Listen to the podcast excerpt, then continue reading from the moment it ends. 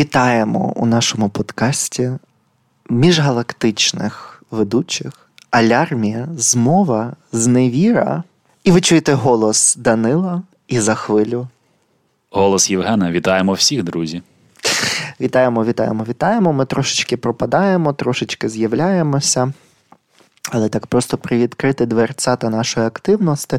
Зараз було дуже багато подій, дуже багато було організацій різних конференцій.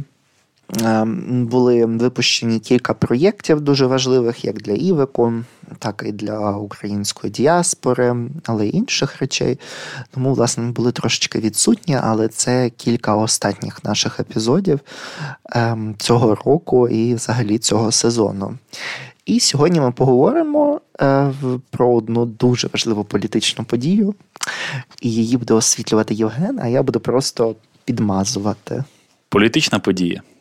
У нас їх дуже багато відбулося, але мою увагу привернула саме одна особа, яка е, повністю повністю е, демаскувала себе, можна так сказати.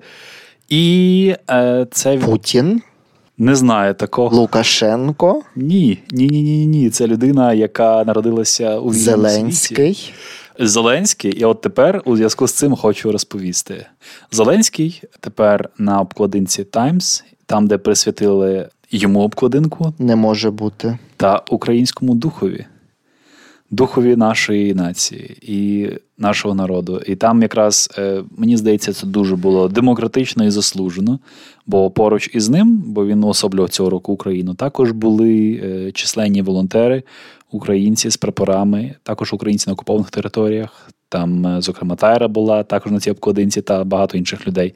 Когось пізнав, когось не знаю, але знакова подія. Але сьогоднішній випуск називатиметься Надлюдина року 2022. Чому і надлюдина це в лапках? Тому що одна людина, яка дуже довгий час мала реноме публічне такої візіонера, людини, яка рухає майбутнє. Будь ласка, не рухайте мене. Лежи спокійно, спокійно. Добре, що ти лежиш зараз. Можеш пасти. Боже, головне, щоб я не провалився до сусідів. Ця людина, яка дуже довгий час позиціонувала себе як апологета науки, раціональності. Господи, зараз як просто якась американська подія. А зараз ми оголосимо, яка з цих пар не буде у наступному сезоні So You Think You Can Dance. Це буде Аня, Ганна, Максим чи Євген. То хто ж сьогодні вийде? Максим, Євген, Ганна чи Аня? Чи всі разом? Чи всі разом? Хто це буде? Він чи вона? Чи вони? Герой нашого Ми подкасту. Дізнаємося про це після короткої паузи. Мав би прийти і всіх вигнати. Його ім'я Ілон Маск, людина, яка е, надсилає ракети до космоса, а також надсилає всім неймовірні тонни крінжу, який був запрошений на СНЛ, до речі. І це, я думаю, було невдала поява взагалі. От, Але е, сьогодні розповімо трошки за е, дослідження, яке. Що це буде ще зробили. крінжовіше, ніж лайно, що тече по сходах е, в, в, в Російській Федерації. В російських їбінях. Е, е, ні, як там було? Е, сталактити з гімна. Сточні води, якось так називають. Ну, чудовий ефемізм. Ну, я я не знаю, просто зли, зливки суспільства. Ну. Так. Е, Найбагатша людина цього року. Река загниває. У загниваючій Америці емігрант з Південної Африки, людина, яка походила з багатої сім'ї, але натомість він зміг розвинути свої таланти та е, заснувати кілька, здавалося, б, успішних компаній. Почали потроху вилазити е, через роки його діяльності, почали е, вилазити назовні неприємні факти. І за це ми сьогодні поговоримо. В тому числі він також є пов'язаний з Україною в певному сенсі і був залучений, зокрема, до е, процесу обговорення долі України. Е, Ілон Маск народився в Південній Африці, відповідно, він належав до британської меншості, і його молодість пройшла, можна так сказати, е, всі документалки, які ми бачимо, кілька дивився, то в нього не було дуже щасливе дитинство е, через стосунки зі своїм батьком, але водночас абсолютно не було на що нарікати в сенсі матеріального забезпечення, тобто все було гаразд. Але е, за роки так сталося, що біла. Меншість, тобто європейського походження населення Південної Африки, ну вони е, тепер зазнають дискримінації. Тому для них е, надійний. Хто подумав, що ну, так, так може апартеїд, повернутися е, історія? А- апартеїд, але іншим боком. Е, ну, Зокрема, це не найкраще місце, де можна загалом жити, тим паче зараз для білих. А так, апропо, я просто додам цікавинку. Зі мною працював хлопець, німець, ем, котрий теж там тести робив на ковід, і він, mm-hmm. власне, розповідав, як він мав рік. І він жив, власне, у Південній Африці. Це по обміну він їздив. І я от, власне, до кінця не можу зрозуміти, чи він їздив туди як військовий, чи він їздив туди просто як, не знаю, аупер. Але прикол в тому, що він розповідав, що через те, що він мав ну, типу, дуже білу шкіру має і рудаве волосся, йому не можна було далеко кудись ходити. Тому завжди треба було ходити з людьми, тому що або його могли обікрасти, як багатьох його друзів, хто теж mm-hmm. був з білих, або навіть вбити. Тому це ну, якби досить небезпечно. І, ну, і окрім того, що там небезпечно е, через колір шкіри, то ще й небезпечно через цей е, небезпечно через всіх тварин, котрі там живуть, і всякі там гадюки, якісь там змії, леви, леопарди, всяка така штука. Я розумію. Ну, в певному сенсі так само, як Австралія, через клімат там ти можеш спати на ліжку, і тебе може вночі павук вкусити який заліз на цей. Сподіваюся, так може статися випадково десь в Кремлі або в якомусь бункері. Ну, але повертаємося назад в Америку до пана Масіка. Через свою матір, яка має канадійське походження, він здобув візу і е, перевівся з навчання з Південної до Канади, е, там, де здобув освіту, і згодом е, долучився якраз до тільки розвиваючогося ринку інтернет-технологій. Бо ідея, яка до нього прийшла, е, це було утворити в певному сенсі як Yellow Pages, е, такі були довідники, там де можна було всі побачити, але зробити це в інтернеті. І це він зробив зі своєї компанії, яка називалась X.com. Це був перший успіх його. Я знову додам, як завжди, всередині. Ем, зверніть увагу, власне, як відбувається певного типу дискримінація, імперія, імперіалістичне мислення, імперіалістичне існування продовжується далі. Окрім того, що білі опресували дуже довго темношкірих людей. До цього всього далі залишилась імперія, хоч Канада себе не позиціонує як імперія, але все одно вони стягують людей, котрі мають походження. Так само робить, наприклад, Португалія, Італія, наприклад, багато бразилійців або ж аргентинців можуть отримати без проблем. А Італія через право крові надає громадянство. Та, так, так само робить теж Німеччина для багатьох бразилійців. І, Тобто, знову ж запрошуючи дуже багато хто мав походження нацистське. Е, тому ну, от така от цікавинка. Тобто, незважаючи ні на що, це отак раз і перетягують своїх назад, щоб імперія жила. Е, ну, може, я би сказав, не імперія, а економіка. Ну, я тут, я тут бачу тільки один висновок: що насправді цінність для цих держав не газ та нафта, а люди людський капітал. Тому нам теж треба зробити карту українця. Всі, хто вчить українську мову і там хоче отримати в майбутньому громадянство, щоб вони отримали карту українця, могли повернути. Я навіть можу кількох людей вже порадити на цю карту. Blue and yellow card. От, власне, е, після X.com е, він повністю пішов у бізнес. Е, ми не знаємо точно. Справді він заробляв як програміст, але точно він мав певні навички програмування, і це йому допомагало на перших етапах. Але згодом він е, основна роль його була якби менеджера проєктів. Також його е, помилково пов'язують з е, утворенням системи PayPal. Е, насправді це так не є, е, бо PayPal був розроблений іншою компанією, і його компанія потім об'єдналася з X.com, е, в якій посаду мав Ілон Маск. Тобто, чим засновником він був. Таким чином, він не є засновником PayPal, але певний час ці слова стояли поруч, і тому дехто думає, що він також заснував цю систему. Типу, насправді так не було.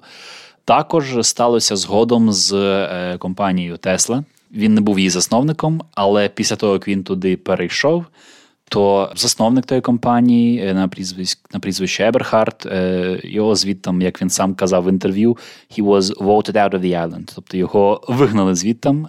І часто маска також пов'язували з тим, що він заснував Тесла. Ну насправді теж так не було. Що за нього відомо загалом? Е, з ним пов'язують успішні проєкти, е, зокрема SpaceX, запущення ракет до космосу, який ну революційний просто прорив був і щодо е, об'ємів і швидкостей, і він був конкурентом цього Роскосмосу. Вони в Твіттері там обмінювалися такими підколами, е, що його батут працює, бо цей е, росіянин казав, що будете з батута запускати свої ракети. І коли запустили ракету, він каже: все, батут працює. Тобто, ну. Також він співпрацював у своїй діяльності разом з НАСА. Тобто він мав підтримку держбюджету Сполучених Штатів Америки, згодом отримав американське громадянство. Хоча певний час, е, після того, як він приїхав до Канади, він е, був період, коли він жив нелегально в Америці. От. Але ну, наразі цей період вже так тактично оминає. Мені от просто цікаво, як гроші можуть купити просто все. Оце зараз не просто тільки про Ілона Маска, от якщо якби strap him of his nationality, uh-huh. і, типу, взяти будь-якого росіянина чи росіянку, котрі теж мають якісь там якісь зв'язки з Європою чи ще десь. Вони просто приїжджають. Інвестують своє бабло в щось, всі закривають очі на те, з чим вони були пов'язані, як вони підтримували режим, чи взагалі будь-що. І вони різко стають громадянами цієї держави. Кіпр, можна сказати. Або ну, я знаю, є, та, та навіть Німеччина, Німеччина, господи, ну, будь ласка, тут ж теж скільки цих всяка там Португалія чи Велика Британія. Ну, Португалія скільки, так собі, а запросили. Скількох вони там е, свого часу стягли і е, ну, надали їм спеціальні дивіденди. Просто це до того проваджу, що до всіх наших слухачок та слухачів, е, і тих, хто говорить загалом українською мовою, може нас слухає що це в певному сенсі те, за що треба боротися, щоб українці зайняли. Певний е, статус, щоб з українським паспортом можна було спокійно їхати, жити будь-де де ти хочеш в розвиненому світі, для того, щоб мати таку е, опцію, що коли ти приїжджаєш, що тобі там за три роки вже кажуть, будь ласка, ну візьміть наше громадянство. Ну ми ну ми дуже хочемо. Ми ми вам все дозволимо. Будь ласочка, це, ну, це так Просто до чого треба е, йти? Е, що рухає Ілоном Маском? Е, абсолютно очевидно, він сам завжди казав у своїх інтерв'ю, що він був фанатом космосу, Space Travel. Він є фанатом перших відкриттів. Він досліджував детально абсолютно відкриття і техніку, зокрема, запуску людини до космоса. Він поважає Сергія Корольова, російського вченого вченого, який народився в Україні, і теж був одним з жертв тоталітарного режиму Радянського Союзу. Тобто, але при цьому він був фанатом. Його здається, він казав, що дуже дуже чудові комплектуючі для супутників. Е, свого часу були, і е, там були такі загравання, здається, з боку нашого президента. Ну, Можна було б чудово запросити його в музей Корольова до Житомира. Е, і я думаю, це б не зупинила маска. Але але, але. Він вирішив поїхати в Свіногор'я все ж таки. Ти іронізуєш, я намагаюся серйозним лишатися. Так, зараз дійдемо до цікавої точки. Я я просто намагаюся довести наших слухачок та слухачів до точки G, щоб вони просто не занудилися Ілоном Маском. Бо мене, мене чесно від нього його можна як блювотне використовувати. Є протиблювотні пігулки, котрі е, мають е, метаклопромід. Ти жорстокий. І є протиблювотні, котрі мають в собі від групу вітамінів Б. От, А є блювотні пігулки. От, власне, я міг би його як таку безкоштовну пігулку використовувати. Показуєш маска і таке. That was not appropriate. This podcast is for children 16 plus and contains explicit content.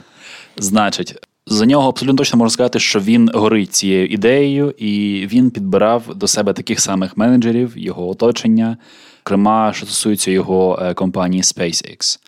Він відомий був своїм е, жорстоким підходом до роботи. Відомо, що менеджери його, працівники, от коли він приїздив до штаб-квартири своєї, то вони, наприклад, там має, ти маєш 30 секунд, щоб повідомити за свою проблему або за своє міркування. Якщо більше, то він тебе не слухає, каже ні, next. Будь ласка, наступний. Також е, він змушував людей е, працювати понаднормово.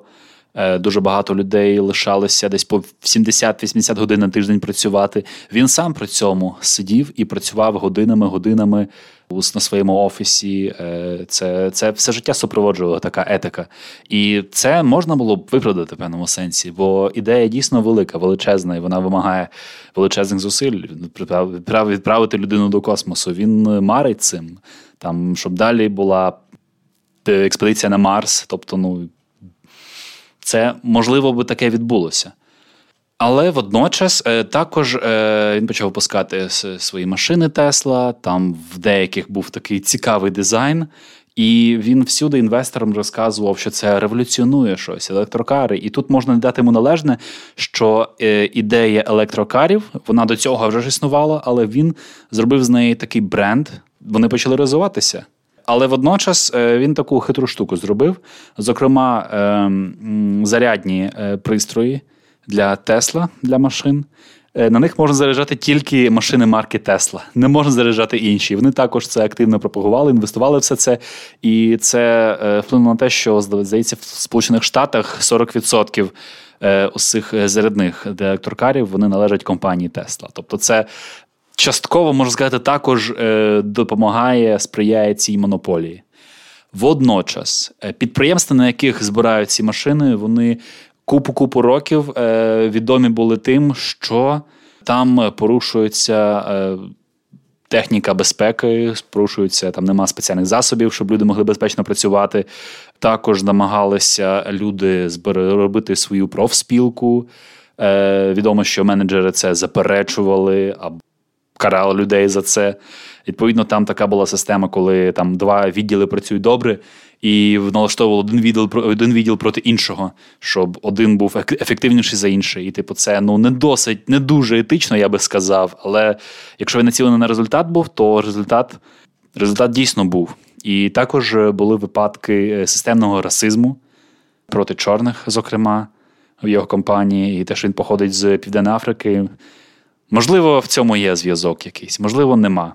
Але такі випадки були, і були е, позови до суду. Штат Каліфорнія судилися з ним, штат Техас, там, де розташовано теж один з великих заводів е, по збору автомобілів Тесла. І ці всі речі вони супроводжували його, але вони блідо виглядали, бо він себе позиціонував як такий Тоні Старк, залізна людина, мільйонер, філантроп. І якщо зараз на Твіттер зайдеш на аватарку, подивись, він там ніби в костюмі такому знаходиться. Це трохи. В костюмі Тоні Старка, ну зараз можна подивитися. Це чудернацьки досить виглядає. Але е, він також відомий був тим, е, що е, от його е, старлінки, супутники, які е, від нього отримав е, Пентагон, і Пентагон передав Україні, щоб вони допомагали е, працювати нашим е, РЛС-системам, нашим воїнам загалом, щоб могли терористи використовувати інтернет і щоб не працювали росіянські глушилки.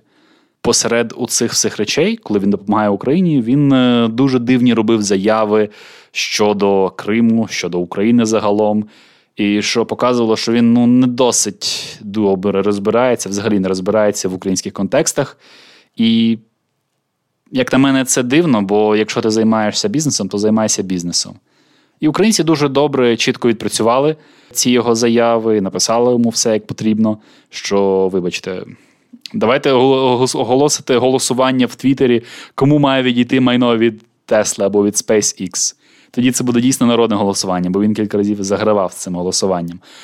І репутація його трохи погіршилася серед українців загалом, бо це показує, що людина, яка має мільярди, найбагатша людина в так, світі. Багато в чому цей.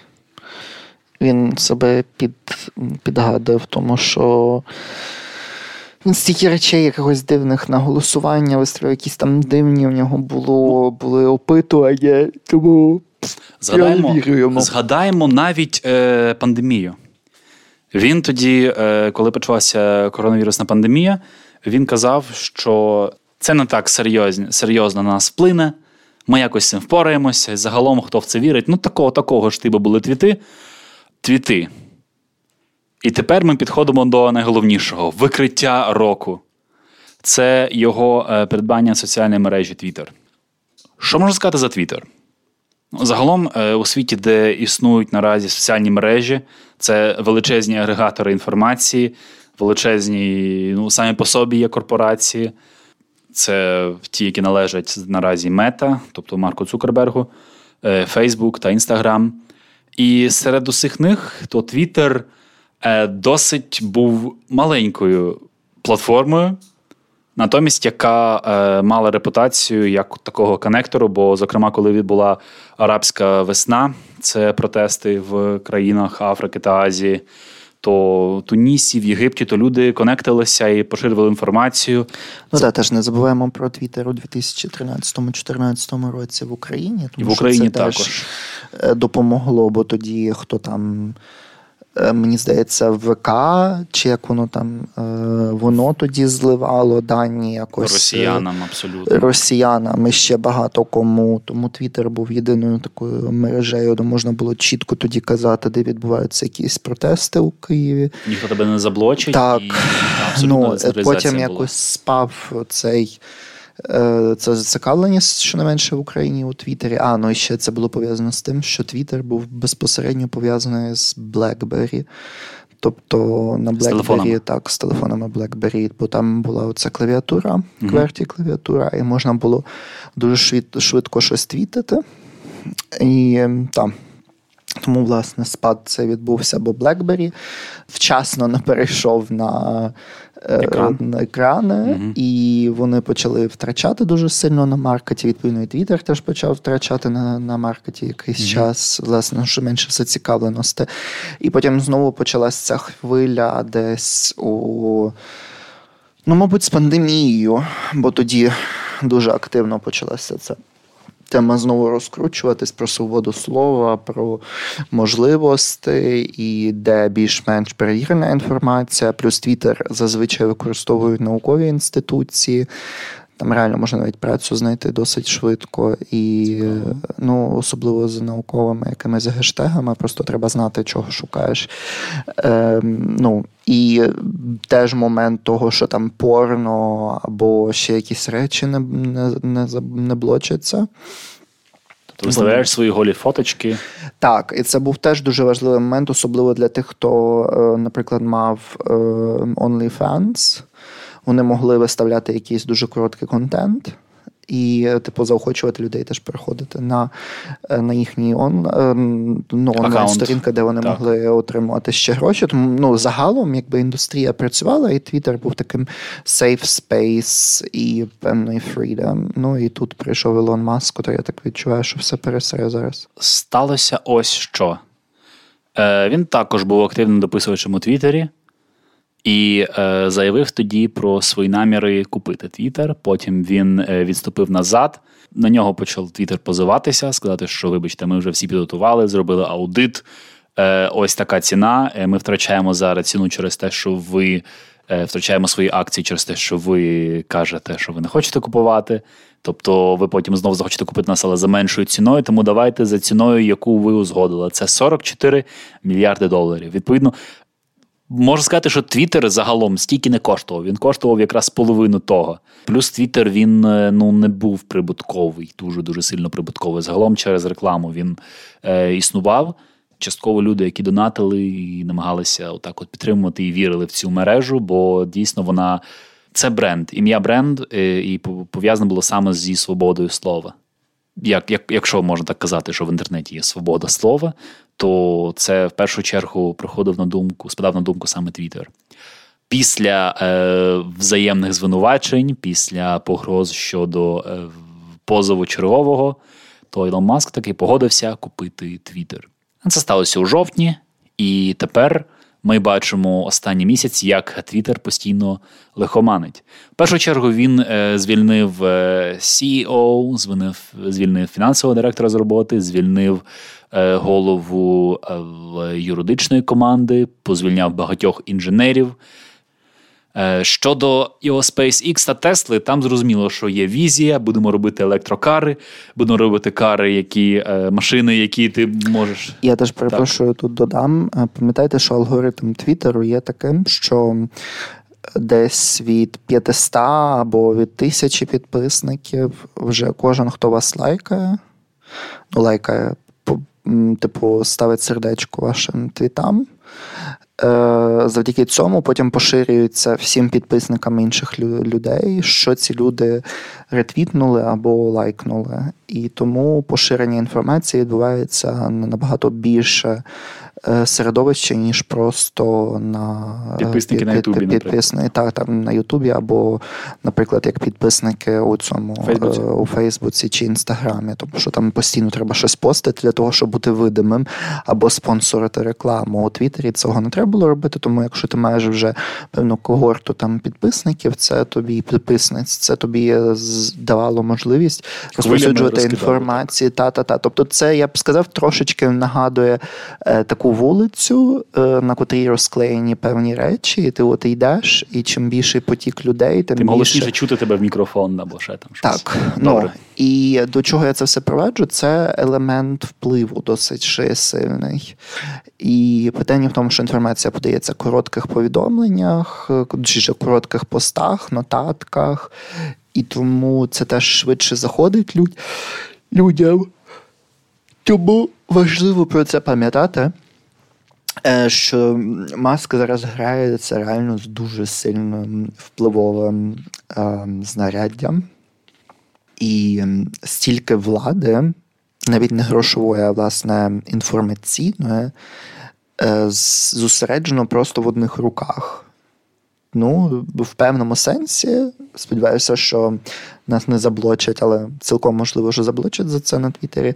Але його зараз можна порівняти або з пропагандою Геббельса, або з Путіним, там, де зібрана вся влада в одних руках.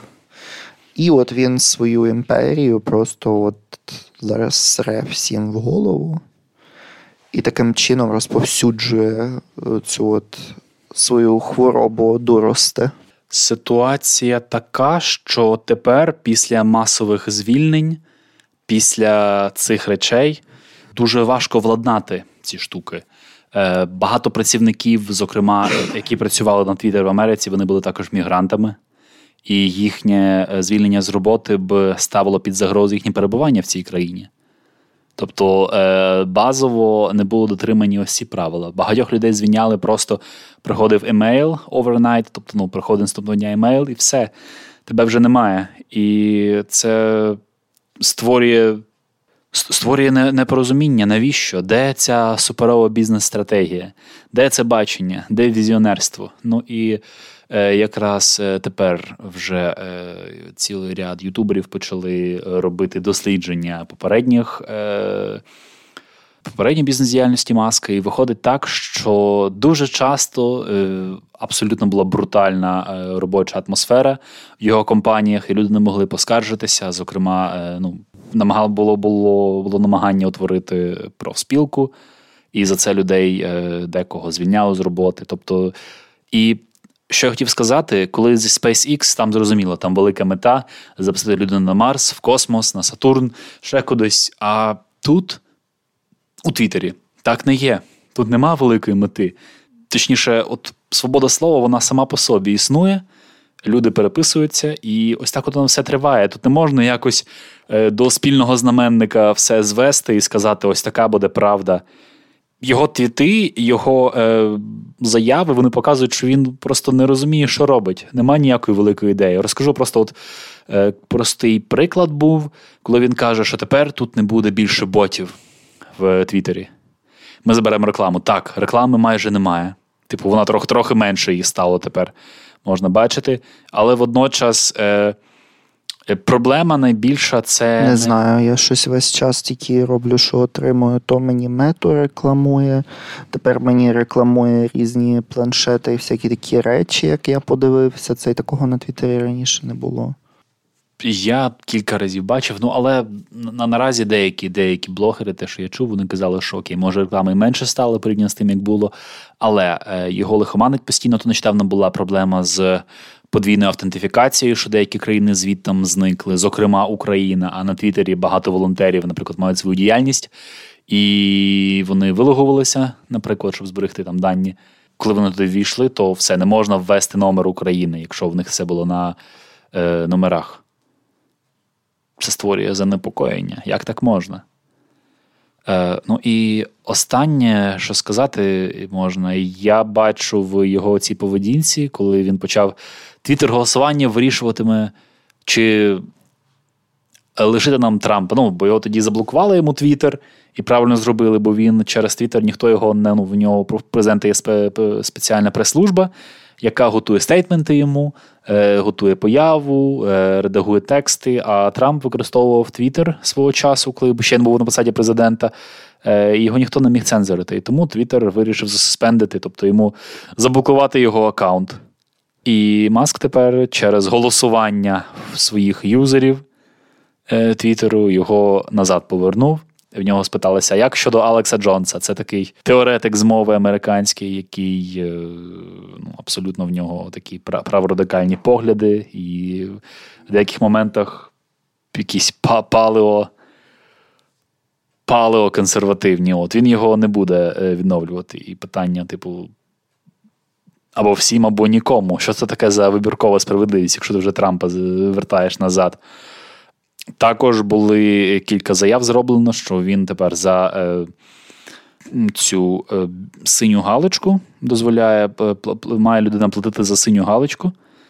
Е, це верифікований користувач, це журналісти, політики, лідери думок які точно себе підтвердили, що вони це саме вони, а не фейкові там персонажі.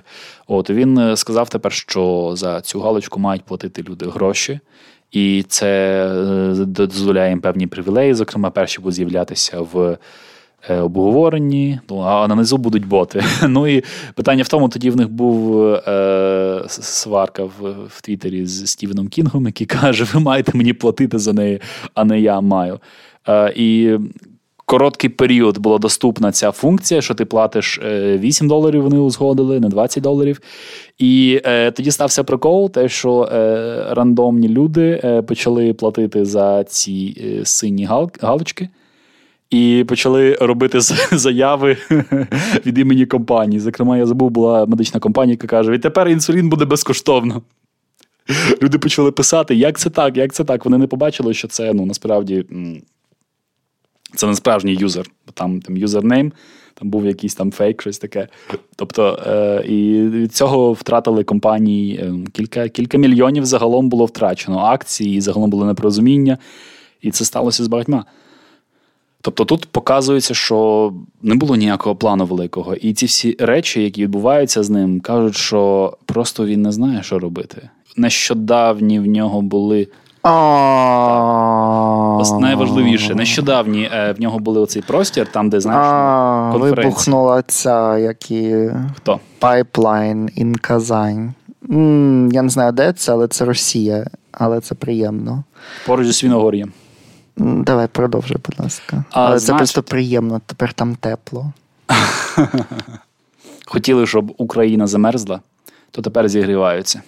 Е, нещодавній простір, в який він брав участь, простір це як така от аудіоконференція в Твіттері, де було обговорення. То там були журналісти абсолютно ворожих до України поглядів, абсолютно ворожих до поглядів е, вільного світу, тобто люди, які промотують ці ідеї, що Україна це е, маріонетка НАТО, і взагалі Путіна треба слухати. Там я забув точно не буду навіть називати ім'я цих блогерів, але Маск з ними спокійно спілкувався, питався: розкажіть мені, які проблеми у вас, що можемо зробити, щоб боротися з ботами. Проблема е, вільних медіа, проблема взагалом свободи слова це не боти. Проблема це реальні люди, які мають упередження, ворожі, е, ксенофобські. І ці люди називають себе журналістами, вільними і далі гнуть свою, свою далі промотують свою адженду. Я не пам'ятаю, як звуть цього чувака, але це військовий російський, що був у цій е, у Бучі в Ірпіні, вбивав там людей. Зараз він написав якусь там книгу. Клич чи щось там перд якийсь. Філатів прізвище його. І так. Цей, і тепер він теж і на Твіттері, і всюди твітить якийсь треш тотальний, тим паче, що взагалі можна відслідкувати що він вбивця, і що він був там. Е, ну, окрім того, що Європа на це не реагує і там купують права на його книгу у Німеччині і так далі. Тому, якщо бачите це, то скаржіть це відразу. Книгарні зазвичай на це реагують. Але факт залишається фактом. І ця людина теж розповсюджує всякі фейки на Твіттері. Ну, супер. Дякую, Ілона. Ситуація в тому, що цей, е, це чмо росіянське. Е, він е, тоді покаявся, сказав, що гроші, які гонорар мені прийдуть, це десь 300 було тисяч євро, мені здається, я не пам'ятаю точно. Гонорар піде на допомогу Україні.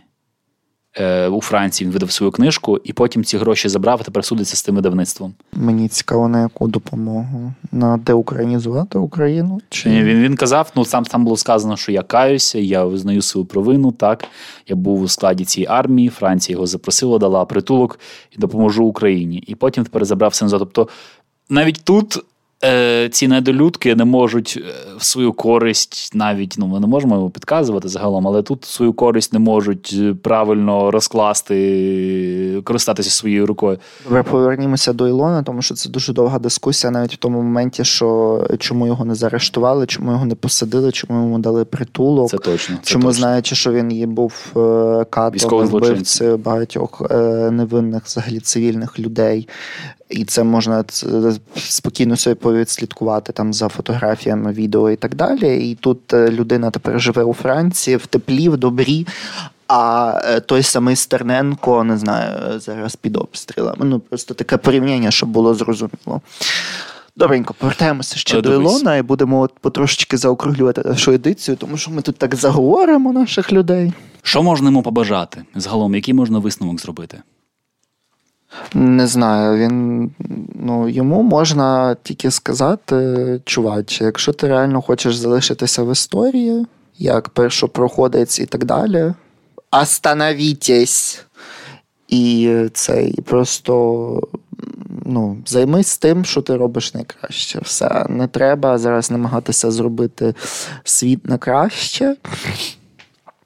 Тому що цілком вірогідно що це закінчиться просто погано як для нього, так для його фірми для всього іншого. І е, за якихось 10-15 років цілком вірогідно, що ми і не знатимемо про жодну Теслу і жодні інші речі, тому що зазвичай узурпатори закінчують недобре.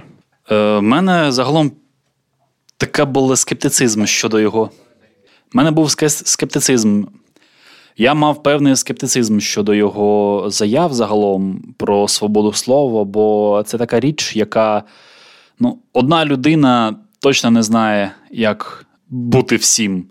І загалом в нас, ну, в людей, останні 20 20 століття, 21 Ну, загалом дуже велику вагу має оця от медійність, віра в одну людину, яка може все зробити. Якщо раніше це там з політиками асоціювалося, тепер політики, ніби в більшості країнах нормальних вони попустилися, тепер стали звичайними працівниками. Ми не сакралізуємо це все. Натомість віра в месіанство одних бізнесменів, філантропів. Ну вона досить присутня, і пан Маск показав, що він вміє заробляти гроші, але це ще не все. Вміння заробляти гроші вміння експлуатувати працівників, вміння використовувати правильно свою позицію. Воно ще не означає одночасно, що ти знаєш, е, як краще бути всьому людству, і така матерія, як от така дуже тонка річ, як свобода слова вільна журналістика і такі всі речі. Ну ти раціонально не прорахуєш це все. Вона не принесе, не може принести тобі прибуток. Ти не вимірюєш, не вимірюєш отак от його, бо це речі нераціональні, можна сказати, в певному сенсі. Це речі, які ну. Принципові, йому треба моральні. буде повчитися ще в міжгалактичного президента Всесвіту. Ну, президент Всесвіту Зеленський теж показав, що йому ще багато ще вивчати. І... Ну ну зараз зараз знову якийсь закон підписали, щось там реформація Конституційного суду, теж якесь вже лайно потекло. Ну, тобто, як там було, стічні, чи як там води. Ну, води. Стічні води. Ну, Тому, якби на Новий рік і взагалі на Різдво Христове, котре незабаром надходить, я би побажав їм всім злагоди, розуму, котрого їм часами не дуже вистачає. Трошечки відчуття того, що буває небезпека, і те, що вони роблять, це небезпечно, як для них самих, так і для людства. Для людства особливо. І третій момент, щоб теж люди думали, і всі ті, хто мене знають персонально, будь ласка, перестаньте постити російською мовою або перестаньте постити російськомовний треш. Якщо ви не перестанете, або я вас забаню, або просто відпишіться від мене на всіх платформах. Я реально не хочу цього бачити. Мені випалює очі. Ever, that's all what I want for Christmas. Добре, наостанок я розкажу один цікавий момент, який зі мною стався, і також показує, ілюструє випадок, що мова важлива. Отже, е, я їхав е, до Берліна назад з е, участі в панельній дискусії, за яку за участь за запрошення дякую Яні та Данилові. Чую, як дівчина десь кілька рядів спереду мене розмовляє російською. Ну, яка в мене може бути реакція? Хто це такий? До якої нації вона належить? Ну я не знаю. Казахстан, ну, хто його Білорусь, знає? не знаю. Американка. Хто завгодно. Німкеня. Може бути хто завгодно, я не знаю ну, чого. Я, Ну, ну один народ всюди ж Європа. Я... Яка різниця? Нема я, кордонів. Я навуш, навушники вдягнув, такий, окей, добре. Пам'ятаю, ти тоді подзвонив, ми з тобою українською почали говорити, а вже ж як інакше. І все, і далі я книжку читав, щось таке. І чую, дівчина піднімає слухавку і починає розмовляти і вставляти вже українські слова у свою розмову. Там так, все добре, гаразд. І це трохи штучно виглядало. такий, але... А, то ви з діаспори. Ну, знаєш що? Мені здається, що от е, людина, яка слухала мене, вона подумала, що ну, що я можу подумати, я. Той, хто українською розмовляє, що це якась росіянка, бо вона ну абсолютно ну, нормальна в неї мова була. Тут нічого такого щодо мови загалом. Але ми так і не розмовляли з нею, але зрозуміло, що через російську тебе сплутають з представниками іншої нації через терористичну війну проти України. Ну наразі я, я не знаю про що говорити і чи має сенс взагалі знаходитись поруч і про щось там розмовляти. Тому ось такий момент, який показує, що. Так, з одного боку, можна було подумати, що раціонально, а вже ж там розмовляти багатьма мовами, в тому числі російською, так, бо нею ж багато людей розмовляють, є література, ці всі речі. Але точно не для українців, чия мова взагалі за всіма параметрами, за всіма планами, які розроблялися е, нашими загарбниками, мала б зникнути. Але вона не зникла. Що в цьому є? Це раціональність. Як це як це класифікувати? Ну, я не, не знаю, що сказати. На цьому я хочу подякувати всім вам, що були весь цей час з нами. У грудні вже існує як рік наш подкаст. Ми дякуємо всім нашим слухачам та слухачкам за те, що з нами лишаєтеся, за те, що донатите нам. Іноді коментарі пишете, іноді ставите вподобайки. Е, будемо відкривати нові теми разом з вами. Будемо слідкувати за українським інформаційним простором у Німеччині за кордоном, що відбувається в діаспорі. Ну і тепер до всіх наших задач додалася величезна задача, у якій всі ми маємо маленькі ролі. Це остаточна перемога України в російсько-українській війні. Любі друзі, ви можете нас знайти Spotify, Apple Podcast, Podcaster, Google Podcast. Дізер. RSS, Deezer. Господи, я вже навіть не пам'ятаю всіх тих платформ, де то можна знайти, але вписуєте алярмія, змова, зневіра. І напевно вам вискочить наш подкаст. Також ми постимо щовівторка нові епізоди, також щоп'ятниці. Тому не пропускайте. Якщо щось хтось з наших фоловерів та фоловерок на Україна in Deutschland теж можуть дізнатися про те, коли виходять епізоди. Ми зазвичай це оновлюємо теж щотижнево. Тому наразі дякуємо.